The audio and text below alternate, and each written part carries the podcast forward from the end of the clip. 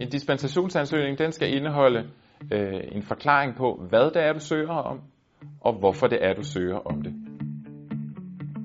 Og så skal du selvfølgelig også vedlægge noget dokumentation, der viser, at det er rigtigt, det du siger. Det kan også være en rigtig god idé at vedlægge en studieplan over dit studie, så man kan se, hvad det er, du har tænkt dig.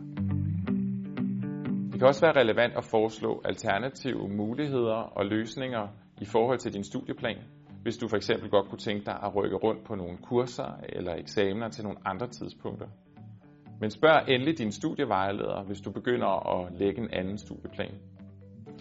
Det er rigtig vigtigt, at du i din ansøgning forklarer sammenhængen imellem din funktionsnedsættelse og så det, du søger dispensation for. Øh, hvis du for eksempel søger om mere tid til eksamen, skal du forklare, hvorfor det er, at du har brug for mere tid. Hvis du søger om en anden eksamensform, så skal du også forklare, hvorfor det er, at din funktionsnedsættelse gør, at du godt kunne tænke dig en anden eksamensform. Hvis du mener, du har usædvanlige forhold, så er det også rigtig vigtigt, at du forklarer, hvordan de gør sig gældende i forhold til netop din situation. Det er studienævnet på din uddannelse, der vurderer din ansøgning. Og det er rigtig vigtigt at huske på, at studienævnet kan ikke bevilge en dispensation, som sænker det faglige niveau, eller stiller dig bedre end dine medstuderende, eller måske koster rigtig mange penge. Men hvis du er i tvivl, så skal du altid spørge din studievejleder.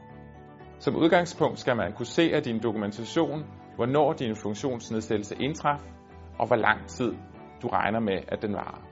Dokumentationen skal vise, hvilken øh, funktionsnedsættelse der er tale om, og den skal også indeholde øh, lægens vurdering af, hvordan din funktionsnedsættelse påvirker dine øh, studiemuligheder. Det er rigtig vigtigt, at du går i gang i god tid. Men det kan tage op til 6 uger at få svar på en ansøgning. Og det kan også være, at der er flere ansøgninger, som du skal sende i løbet af din uddannelse. Så det kan være en rigtig god idé at snakke med din studievejleder om, hvornår du skal søge for hvad, så du har en plan om, hvornår du skal gøre ting.